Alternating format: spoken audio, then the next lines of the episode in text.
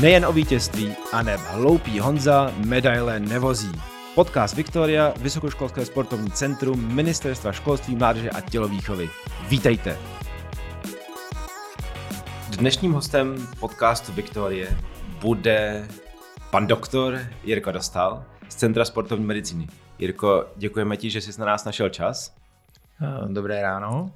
Uh, abych ještě informoval o, znova všechny naše posluchače, ale i tebe, uh, naše podcasty nejsou o našich hostech, ale jsou o tématech, které řešíme. Uh, ty sám o sobě jsi velmi zajímavý host, ale musíme tento fakt přehlédnout a budeme se věnovat na návodu, jak se vrátit bezpečně ke sportovní aktivitě po prodělání zákeřné nemoci COVID-19. A ještě než tě pustím ke slovu, tak eh, vystřelím rovnou první otázku. Jak to dneska vypadá s covidem a co můžeme v nejbližších dnech čekat? Tak právě máme začátek března a když si vzpomeneš, co bylo před rokem, eh, jak jsme nevěděli a touto dobou se zavíralo Rakousko, kvůli viru, kterému jsme nikdo pořádně nevěděli, skoro nic, tak dneska máme prakticky zavřené Česko. To znamená, že bychom nemohli být zavření víc. Ale to, co chci říci, že ten virus, který jsme znali před rokem, není úplně ten samý virus, jaký máme dnes. A to by bylo samozřejmě na úplně jiný podcast, i případně pro jiného hosta, než jsem já. Ale ta základní message, která, kterou bych chtěl uh, vyslat uh, i vůbec do sportovní komunity a uh, sportovcům a, tre, a trenérům a ostatním z Viktorie, je ta, že my jsme doposud udělali asi cirka 100 lidí, kteří prodělali koronavirus. Těchto 100 lidí bylo za dobu od začátku září do konce prosince. V současné době máme cirka 5 až 10 lidí, kteří telefonují denně. A kdybych do toho vstoupil, um, je to jiný virus, eh, s kterým se potýkáme, nebo je to jiný virus, protože o něm už daleko více věcí víme, a nebo konkrétně daleko věcí víš ty z, té, z toho pohledu sportovní medicíny? Eh, oboje dvoje věci jsou správně. To, na co já jsem konkrétně v této chvíli narážel, že ten virus, ty nové, česky říkají mutace, ale ve své podstatě jsou to, eh, jsou to změny struktury viru, tak ten virus se v současné době chová jiným způsobem. Eh, všichni vědí o britské mutaci eh, a eh, pravděpodobně určitě, nebo pravděpodobně jeho africká mutace je také jiná. Máme jeho americkou mutaci, z posledních dní máme New Yorkskou mutaci. Těch mutací je velmi mnoho a já nejsem molekulární genetik. Nicméně ten virus se chová opravdu jinak a Charakteristika lidí, kteří se vrací ke sportu po prodělaném koronaviru, je teď v současné době horší, než byli ti, kteří byli například v září nebo v říjnu minulého roku. Teď eh, možná eh, mou snahou je uklidnit naše posluchače, ale možná je úplně neuklidním, ale to bude záležet na tvé, na tvé odpovědi. Existuje univerzální návod, jak se vrátit po prodělání covidu zpátky, upozorňuji, do vrcholového sportu, ne do, do, do, chůze, do chůze volným tempem. Eh, pokud bych měl říct jedno jediné slovo, tak, eh, nebo jednu jedinou větu, to je lepší, protože to slovo to nestačí říci celé, tak opravdu vůbec nic neuspěchejte. Eh, to je univerzální názor a univerzální model, který platí úplně pro vše. Já vím, že pro profesionální sport je to těžké a jsem si velmi dobře vědomý toho, že jsou, eh, že jsou eh, určité deadliny, určité věci, například kvalifikaci na olympiádu, například další některé věci, které je potřeba udělat. Nicméně, když se podívám na relativně velkou skupinu lidí, které v současné době máme, které můžeme nazvat, že to jsou eh, sportovci s takzvaným postvirovým syndromem. A těch máme například, dá se říct, že máme 10 v současné době, možná 10-15. Dá se říct, že je to nějaký každý desátý, eh, až každý sedmý, až každý desátý. Tak eh, když se na ně podíváte, tak jedna z typických charakteristik je, že v mnoha případech, ne téměř úplně ve všech, tak ten první návrat do tréninku, do profesionálního tréninku byl příliš rychlý. Neznamená to, že každý, kdo se vrátí příliš rychle, bude mít postvirový syndrom. ale z těch, kteří ho mají, velké procento se vrátilo příliš brzy. A postvirový syndrom pro mě zní jako obrovský strašák. Styčný prst a varování. Ale co to znamená? Znamená to návrh, který bude ještě déle prodloužený o to, jak jsi byl uspěchaný, tak. nebo tam jsou trvalé následky, a nebo dokonce může znamenat úplné zamezení budoucího sportování na vrcholové úrovni. Postvirový syndrom není vůbec nic specifického pro koronavirus. Postvirový syndrom jsme tady měli velmi dlouho a máme ho a známe ho. Typickým příkladem jsou eh, například infekční mononukleózy. Hmm. Všichni víme, že eh, jsou i individuální sportovci, kterým infekční mononukleóza vlastně ukončila kariéru z dlouhodobého hlediska. A postvirový syndrom je stav, kdy opravdu proběhne to akutní onemocnění, z toho se člověk vyléčí, člověk má pocit, že je prakticky v pohodě, kromě jedné jediné věci, že má, že má například únavu v tu dobu to necítí.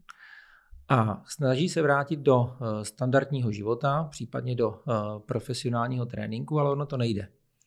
Eh, je unavený, je ospalý, vůbec mu nejdou intenzity a, a, a toto trvá týden, 14 dní, 2 měsíce, 3 měsíce, x měsíců potom. Proto se to nazývá postvirový syndrom. Nemá to vlastně nic co dočinění s tím původním virem, ale je to vlastně běžící imunitní reakce, přestřelená imunitní reakce, která se vlastně celou dobu nezastavila. My úplně přesně nevíme, jaký je její podklad. Proto vlastně se to velmi těžko nějakým způsobem léčí, ale na druhou stranu, pokud se do, dodrží některé základní opatření, plus my víme v některých případech, co s tím, jsou určité terapeutické postupy, tak se nám velkou většinu, dá se říct těch deseti lidí, kteří v současné době máme, tak nějakých 6-7 je vlastně zpátky v tréninku. To znamená, není to vůbec nic fatálního a není to vůbec nic, co by nebylo řešitelné, ale na druhou stranu to není tak, že to můžeme úplně jednoznačně přehlídnout a nechat být. Budíš to varováním všem, eh, kteří tyto uh, symptomy prožívají, aby se rovnou obrátili minimálně tak. na Centrum sportovní medicíny. Tak. Vlastně mělo by to být opravdu tak. Uh, my jsme z Viktorie a dohromady s námi vlastně jsme publikovali v, na konci října a potom v prosinci metodické pokyny pro návrat ke sportu pro profesionální sport jsou k dohledání na webových stránkách Viktorie pod sekcí EDIS, vzdělávání. A tam je velmi hezky napsané pro sportovce a pro trenéry, jakým způsobem k tomu postavit se. A jedna z prvních věcí, která tam je, aby opravdu se udělalo lékařské vyšetření. Tím nikdo neříká, že chceme dělat ze zdravých lidí nemocné, ale i koronarová infekce úplně není jednoduchá záležitost. Opravdu to jako není chřipka, ale samozřejmě eh, na druhou stranu to není mor, protože je potřeba si opravdu uvědomit určitou závažnost, ale zase to nepřehánět. A v této chvíli má cenu udělat správné zdravotnické vyšetření. A teprve potom, co víme, že nemáte například eh, vysoké jaterní enzymy, nemáte vysoké svalové enzymy, nemáte změny na EKG, tak se vlastně vrátit k profesionálnímu tréninku. To by mělo být vlastně standardem. No, říká se, že City hladovému nevěří a i naše republika bude rozdělena eh, na dva póly. Jsou lidé, kteří prodělali covid eh, bez příznaků a vlastně nevidí důvody, proč by se republika měla zavírat, proč by se měla dělat opatření. Na druhou stranu jsou lidé, kteří i ve svém mladším věku, uh, ne tedy v té ohrožené seniorské kategorii, prodělali covid, který jim dal hodně zabrat. Hmm. Z toho sportovního hlediska, co se stane, když ten covid prodělá sportovec, nemá příznaky, ale přesto jim prošel, není si vědom, proč by měl do centra sportovní medicíny dorazit, není si vědom, proč by měl v tréninku ubírat a bude pokračovat v tréninku. Tak je potřeba říct se opravdu rozdělit, eh, rozdělit sport na dvě nebo tři kategorie. První kategorie je profesionální sport, to znamená, bavíme se o reprezentantech, členech rezortních center. Eh, v druhém eh, sledu bavíme se o amatérském sportu a potom se bavíme o dětech. V tom prvním sledu, popravdě řečeno, Všichni jsou zaměstnanci. Pro všechny je sport a trénink součástí jejich zaměstnání. A neschopnost nebo nemožnost vrátit se do tréninku znamená vlastně neschopnost práce. Je to pracovní neschopnost. A v této chvíli opravdu nevidím jediný důvod nebýt, udělat, neprojít jednou rychlou lékařskou prohlídkou. U amatérského sportu je to samozřejmě velká otázka, protože žádné kapacity v České republice na to stačit nebudou. A v té chvíli přichází na řadu racionální rozum, to znamená, pokud mi nic není, tak to nebudu řešit a vrátím se. A pokud mi něco je, tak si nechám zkontrolovat. A u dětí uh, je to tak, že pouze v případě, že to dítě mělo nějaké zásadní, závažné, složité složitě proběhlou koronavirovou infekci, tak v této chvíli se nechat, nechat vyšetřit. Na druhou stranu, pokud se toto stane, tak český systém vlastně záchytu přes pediatry je dostatečně silný a ten pediatr by to udělal vlastně sám od sebe. To znamená, ten systém nějakým způsobem je a pokud se bavíme o profesionálním sportu, tak si myslím, že by to vyšetření mělo být. Dobře, teď eh, tady proti tobě sedí mm, eh, bývalý, bývalý sportovec, profesionální eh, trenér, vedoucí sekce, ale také pacient, který si prošel covidem. A možná, že jsem měl recidivu nebo jsem ho měl dvakrát, ale to není důležité. A teď mám několik sportovců, kteří tím covidem prochází. A jaká je ta nejlepší a opravdu znova univerzální rada pro sportovce, kteří doopravdy obdrží ten pozitivní výsledek. Co dělat? Ale doopravdy jako co dělat, protože si dokážu představit, že samotné je to v první řadě vyděsí. Tak první věc je, první věc je vědět, že vůbec uvažovat o návratu do sportu je ve chvíli, kdy je člověk vyléčený.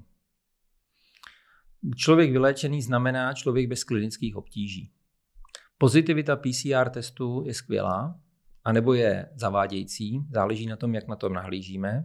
Ale to, co je důležité, je opravdu jsou klinické obtíže. To znamená konec obtíží. To je nejdůležitější část nebo nejdůležitější otázka, od které by se měl člověk odvíjet. To je jednoduše řečené, nicméně složitá může být věc, že například eh, porucha čití, porucha, porucha, porucha čichu nebo, eh, nebo ztráta čichu či chuti může přetrvávat několik měsíců. My nevíme opravdu, jestli ta porucha je daná pořád běžící imunitní reakcí, anebo je to jenom doba, kdy se ty eh, čichové eh, nebo eh, chuťové senzory nebyly schopny zregenerovat. To znamená, to, co se bere, jsou kromě těchto dvou příznaků vlastně všechny ostatní. Bolesti hlavy, bolesti břicha, únava, bolesti zad, bolesti kloubů, teplota vysoká, prostě klasické chřipkové příznaky. Vezmeme ten den, kdy jsme byli v pořádku a k tomu přidáme 7 až 10 dní. A to je okamžik, to znamená se týden až prakticky někde říká 14 dní, je ten okamžik, kdy bychom měli poprvé uvažovat o tom, že můžeme začít něco dělat. Do této doby nedělat fakt nic. Jako opravdu nic. To znamená doopravdy setrvat v domácí karanténě, ať už ta domácí karanténa je kdekoliv a vyhnout se fyzické aktivitě, ale... Tak, uh, tak můžu, já právě bych tě přerušil jednu, když řeknu nic, tak nic neznamená, že se půjdu ven projít. Neznamená to, že mám jako bed rest, že prostě se úplně lehnu a nebudu fungovat. Ale nesmí to být v žádném případě systematický trénink. Je to vlastně ve své podstatě oblast čistě zdravotní. Pokud budete mít pocit, že se potřebujete jít projít a že už vám hrabe z toho, jak, je, jak jste zavření, tak si běžte projít. Ale vůbec to nedělejte tak, že teď si jdu teda projít a, a, a tím to začínám trénovat. Zítra, když jsem se byl dneska projít, tak zítra už bych mohl zvládnout ten klus. To dám. Tak to fakt ne. To znamená opravdu vydržet těch pár dní. Ono totiž je jedna věc, je potřeba si uvědomit, že těch pět dní tom hlediska dlouhodobého vlastně prakticky z hlediska profesionálního sportovce nehraje žádnou roli. Ano, jsou případy, kdy víme, že ať už jsou nějaké důležité závody nebo uh, nějaká kvalifikace, tak pak na individuální bázi Můžeme se bavit o tom, že toho s tím člověkem začneme řešit individuální přístup a za určitých individuálních okolností to můžeme zkrátit. Ale to v žádném případě nesmí být pravidlo. A doporučení, které si pamatuju ještě s onemocnění obyčejnou chřipkou, je jako e, pít dostatečně vody, tekutin, e, vývary, jíst, opravdu starat se o to, aby to tělo mělo sílu se poprat s, tou věrovou náloží to asi nemůžou to, udělat nic špatně. Ne, ne, tam vůbec není nic špatně, eh, to jsou prakticky obecné věci. Eh, víš, neberme totiž korona, ten koronavirus nám pomohl v jedné věci. Ten koronavirus nám pomáhá v tom, že věc, jako je návrat do tréninku, se poprvé začala řešit. Protože doteďka, pokud někdo měl chřipku, no tak to na chvíli odležíš, je ti dobře, tak se vrať do tréninku. Že my jsme potom viděli v několika případech záněty srdečního svalu a podobně. A teprve ten koronavirus vlastně da, dal příležitost se nad tím zamyslet, ustoupit si zpět a vlastně vytvořit nějaký systematický postup. My jsme se zatím bavili o tom bodu nula, to znamená, vlastně jsme se ještě zatím nezačali vracet do tréninku. Ale ano, máš tam nutrici, máš tam všechny věci ohledně zdraví, jeho životního stylu, obecně tam prakticky každý si tam může dosadit, co chce.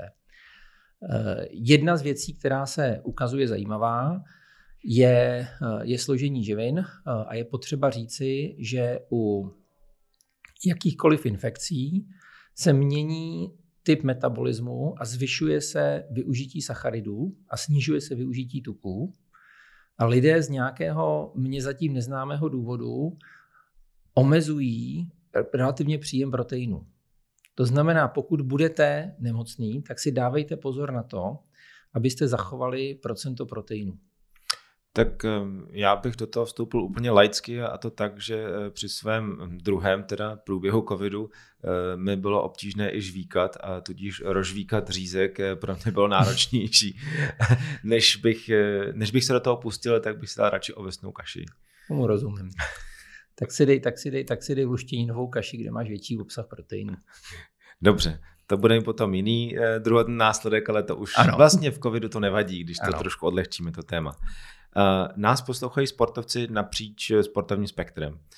Um, je, je onemocnění covidu nějakým způsobem více limitující nebo napadující výkonnost, ať už je to silová, vytrvalostní, rychlostní, výbušná?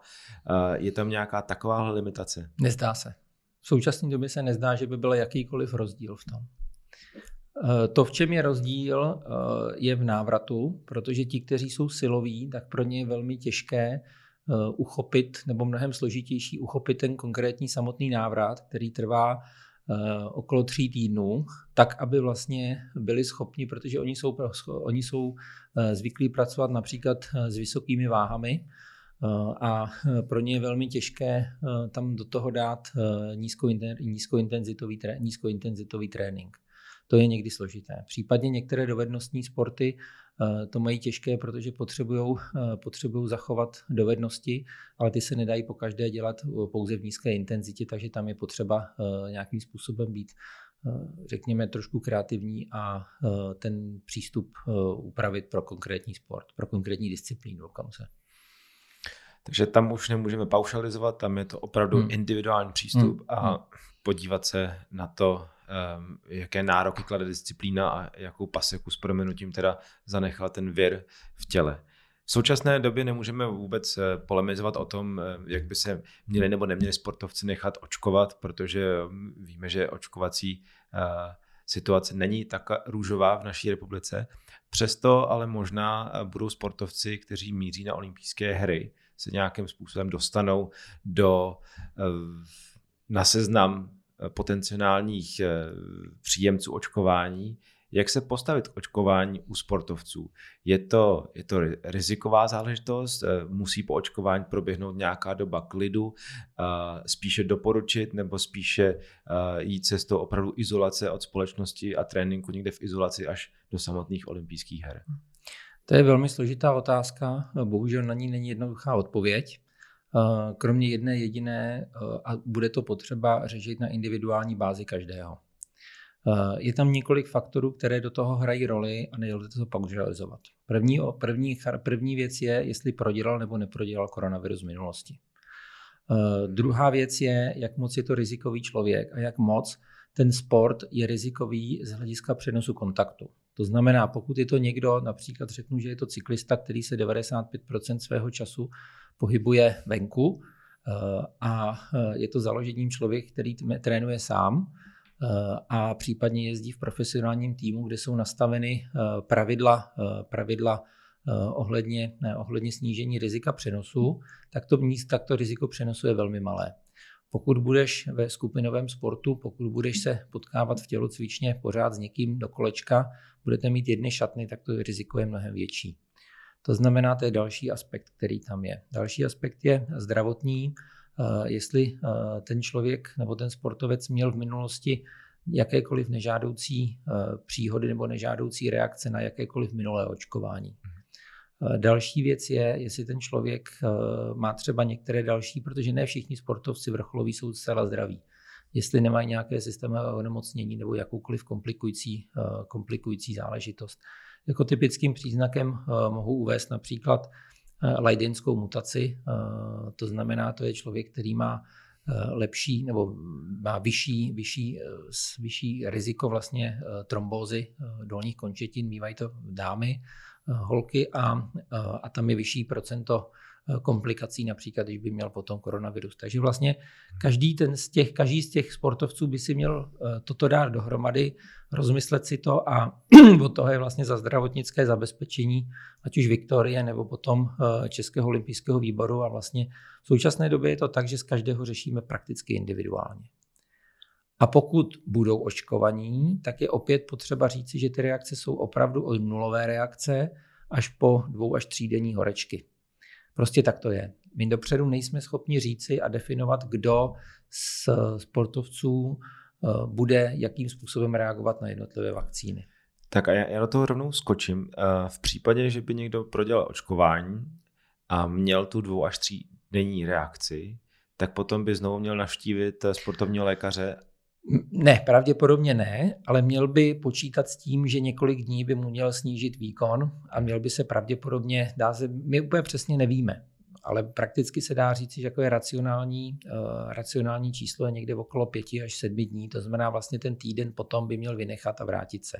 Když víme, že to je, že druhá vakcína uh, je, uh, má většinou silnější reakci, takže se víme, že se bavíme o tom, že po první reakci bude některý nějaký pětidenní, když opravdu prostě si vytáhne špatnou kartu, tak máme pětidenní výpadek, možná sedmidenní výpadek v tréninku. A po té druhé vakcíně to bude také. To znamená, musí to člověk počítat a plánovat s tím, že v nejhorším případě bude mít Uh, takový jeden měsíc, protože se očkuje po, po třech týdnech, to znamená, bavíme se opravdu o, dá se říct, měsíci takového tréninku, bet netréninku. To je bohužel pravda a s tím je potřeba počítat. Ale to říkám, je to ta nejhorší varianta, která je. Eh, já sám jsem jako zdravotnický pracovník už očkovaný eh, a neměl jsem vůbec žádnou reakci. A mnoho sportovců, eh, kteří vlastně v současné době nejsou očkovaní, tak vlastně nejsou schopni odhadnout, jakým způsobem to bude, bude jejich tělo reagovat. My to nevíme. Přejdu úplně uh, volně k tématu, které s tím je spojené, aspoň z mého ama, uh, amatérského pohledu, a to je otázka, jestli tělo a organismus profesionálního sportovce je nějakým způsobem lépe připraven na boj s, s koronavirem. Uh, obecně pravděpodobně ano. Vychází to už jenom z logiky. Uh, na druhou stranu, uh, my nemáme Takhle, to, co vidíme, tak vidíme, zatím jsme neviděli až na jeden nebo dva pří, příběhy vrcholového profesionálního sportovce s těžkým průběhem infekce. My nevíme, jestli je to dáno tím, že je to profesionální sportovec, anebo tím, že je to mladý, zdravý jedinec sám o sobě. To, co víme stoprocentně, že, a hrozně hezky to řekl jeden náš kolega, lékař sportovní medicíny z New Yorku, že opravdu středně proběhlý koronavirus z profesionálního sportovce udělá průměrného amatéra a z amatéra udělá potato couch. A to je pravda. A je potřeba si uvědomit jednu věc, že ten návrat nebude opravdu týden. My jsme se na začátku, jak jsme se o tom bavili, tak jsme vlastně zmínili jenom do toho začátku pohybu. Ten mhm. vlastně, my jsme v tom dokumentu to nazvali jako bod nula. Ale ono by stálo za to, ty se asi na to zeptáš, ale já to řeknu rovnou. Ono vlastně je důležité potom začít s bodem jedna nebo s krokem jedna, krok dva, krok tři, krok čtyři a krok pět. Vlastně ten návrat by měl být systematický na úrovni pěti kroků. První krok by měl být mezi sedmi až deseti dny od začátku tréninku a měl by být v nízké intenzitě. Já teď nebudu pro, pře, tady i kvůli časovému presu nebudeme roz, rozdělovat, co jsou jaké intenzity, ale nízká intenzita. Ten, kdo si to bude chtít přečíst, tak tam je to je přesně popsané, co to znamená. Po těch sedmi až deseti dnech můžete přidat, ne nahradit, ale přidat dvě až pět jednotek ve lehce střední intenzitě. Po dalších dvou až pěti dnech zase přidáte střední intenzitu, pak vyšší intenzitu a potom teprve závodní. Když to celé spočítáte, tak se bavíme o nějakých 14 až 21 dnech, než se vrátíte zpátky. To není vůbec krátká doba. A důležité věc, že se přidávají intenzity. Vy tam pořád musíte zůstat v té nízké intenzitě až do toho maxima, z důvodu toho, že tam nízká intenzita je důležitá z hlediska regenerace. Vy pokud vlastně ve své podstatě to, co vytváříš, tak vytváříš vlastně pyramidu, ty vlastně nebo schody. Ale ne, že každý schod nahrazuje ten předchozí, ale ho přidává, přidává, přidává.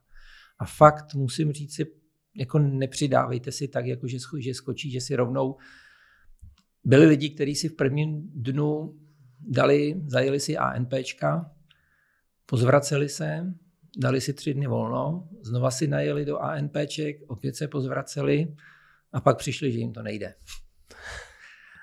Tak to trvalo potom dva měsíce, než se vrátili. Takže ještě jednou doporučujeme na našem webu Viktorii eh, na do sekce EDIS, do naší edukační sekce podívat se, pročíst dokument. Um, Teď eh, znova trošku laická otázka, eh, ale možná je v této době poplatná. Z hlediska budování protilátek a, a rezistenci vůči viru je účinnější projít očkování nebo prodělat nemoc? Jednoznačně očkování. Ten důvod proto je, že očkování je kontrolovaná cesta, jak vytvořit eh, hladinu protilátek. Zatímco prodělaná nemoc je nekontrolovaná cesta. My nevíme, jak vysokou hladinu protilátek budete mít, nebo budeš mít. Další věc, která je, my nevíme, kromě protilátek je tam ještě buněčná imunita. My nevíme, jakou ten virus zanechává buněčnou imunitu. V některých případech možná je to důležitější než celá hladina protilátek. Každopádně eh, hladina protilátek eh, je věc, podle které se zatím učíme pracovat. A i třeba z hlediska jiných očkování, z hlediska historie, ať už třeba byly hepatitidy, tak víme, že je potřeba to sledovat několik let. Neboli pokud budeme schopni, a vím, že se vyšetřují hladiny protilátek jako fest v současné době. Ale jedna věc je, co říká laboratoř, a druhá věc je, co ta hladina protilátek reálně znamená. Co to konkrétně znamená? Jestli má někdo protilátky 6 a někdo je má protilátky 12, znamená to, že ten, který má 12, je dvojnásobně, dvojnásobně chráněn než ten, který má 6 a ten, který má 3, tak je vlastně kůči němu je čtyřnásobně více chráněn? My to nevíme. To nejde takhle říct. A já jsem se zrovna do toho chtěl vložit, že bych vždycky bral tu dvanáctku, že bych automaticky bral to nejvyšší číslo. A co číslo. když ta dvanáctka znamenala přestřelení imunitní reakce organismu a neznamená ochranu, ale znamená hyperreakci organismu a až přijde jiný strain, tak ti to ustřelí ještě víc a budeš mít horší situaci? My to nevíme. To je pro problém v tom, vlastně mediální zkratky venku jsou hrozně jednoduché. Ale vlastně, když hmm. jdeme na dřeň a jdeme opravdu na ten problém, tak vlastně zjišťujeme, že koronavirus nás učí pokoře, protože my hodně věcí musíme uvnitř hlav revidovat, ve smyslu toho, že to nejsou jednoduché závěry. A vys, ty protilá, hodnota protilátek je jedna z nich. My se bohužel už kon, jako blížíme k našemu závěru. Tohle téma by si možná zasloužilo dvojnásobnou porci času, ale moje úplně poslední otázka je, ochrana dýchacích cest, e, nošení roušek a respirátorů. Dneska jsme, e, nebo dneska jsme skoro nuceni nosit dvojité roušky a respirátory FFP2. Jak je to u sportovců? Já si pamatuju, když si dávno jsem letěl do Japonska, byla chřipková epidemie a bylo mi doporučeno, abych eh, měl roušku nebo respirátor po celou dobu těch 12 hodin letu. A na druhou stranu mě lékařský tým varoval, že to může přetížit mé dýchací svaly a opravdu dýchat proti odporu se těch 12 hodin na mě může zanechat nějak, nějaké následky. Hmm. Uh, po, uh, jsou tam dvě věci je potřeba rozdělit mezi fyzickou aktivitu a mezi klidový režim. Fyzickou aktivitu s růžkou je úplný nesmysl. To nejde. Uh, klidový režim jako takový, vlastně ten nápor na dechové cesty není až zas takový, aby vyvolal takový stres, speciálně u profesionálního sportovce, aby mu to přetížilo dechové cesty. A uh, já rozhodně nejsem žádný růžkovač anebo, uh, nebo propagátor roušek, ale na druhou stranu nejsem v žádném případě odmítač. Je to o tom, že ten člověk si musí uvědomit, co ta rouška dělá speciálně pro něho. Speciálně, když jsem profesionální sportovec, tak ta růžka mě chrání proti tomu, abych dostal infekci a byl, a byl ve své podstatě uh, vyloučený z nějakého fungování jako profesionálního sportovce, protože my se bavíme o návratu, ale moc dobře víš, že v této chvíli potom ten člověk, máme i případy opakovaných PCR testů po infekci a ten člověk vůbec nic mu není, je pořád PCR pozitivní a ve své podstatě je exkomunikovaný z jakýchkoliv závodů. To znamená, je to opravdu ochrana toho jednoho člověka. Hmm. A to, co se ukazuje, že s těmi novými mutacemi, pravděpodobně bude vyšší efektivita na respirátory. Ale můj osobní názor ohledně dvou roušek je prostě úplný nesmysl a je to jenom dočasně, protože prostě tenhle stát nebyl schopný zajistit dostatečné množství respirátorů, tak se prostě řeklo, že tak tam budu mít dvě roušky. No. Tak to mně přijde jako trošičku jako úplně mimo, ale prostě budíš. Já si myslím, že za týden nebo za 14 dní těch respirátorů bude hodně a ta otázka dvou roušek je úplně irrelevantní bude. No a na, na tohle um, notu se můžeme uh, pomalečku s vámi rozloučit. Já uh, moc krát děkuji vám, že jste nás poslouchali. Doufám, že jste si odnesli uh, opravdu validní informace pro to, jak se navrátit do sportu po onemocnění COVID-19 a tady za mě a za nás všechny vlastně děkuji Jirkovi panu doktorovi Dostalovi, Jirkovi, za, za čas, za expertízu a za, ten, za neustálou energii, kterou věnuješ našim sportovcům a boji eh, k tomu, aby se mohli vrátit zpátky na sportoviště co nejrychleji. Děkujeme. Já děkuji za pozvání a držím palce všem.